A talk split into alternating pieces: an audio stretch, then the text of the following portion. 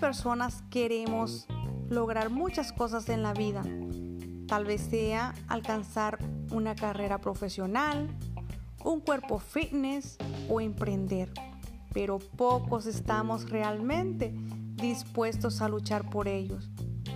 ¿Alguna vez te has detenido a ver, a admirar un cuerpo fitness? Y muchas veces lo primero que se nos ocurre es, se ha operado, o es que esa persona de eso vive, eh, eso es parte de la televisión, es parte de una revista, le pagan por eso. Pero imagínate, te has puesto a pensar el esfuerzo que esa persona hace cuando nadie lo ve.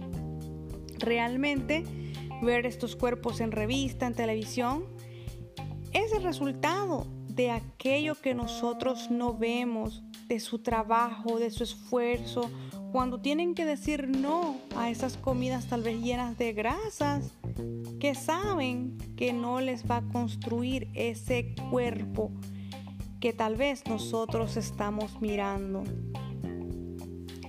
Asimismo, a la hora de emprender, muchas veces vemos marcas exitosas, dueños de esas empresas exitosos, pero no nos pensamos qué esfuerzo esa persona ha tenido que hacer.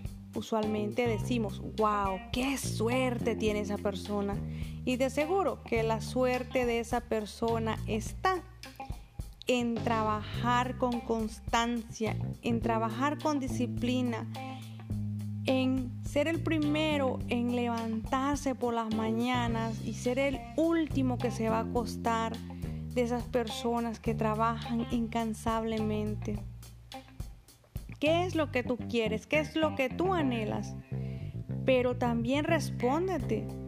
¿Realmente estás dispuesto a invertir lo que se requiere?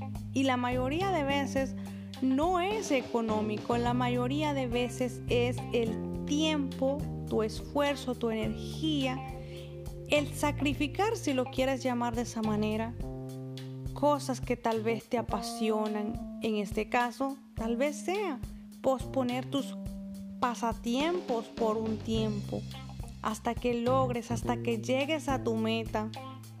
Usualmente nos desenfocamos tan rápido y esos pequeños desenfoques constantemente, al final nos pasan la factura.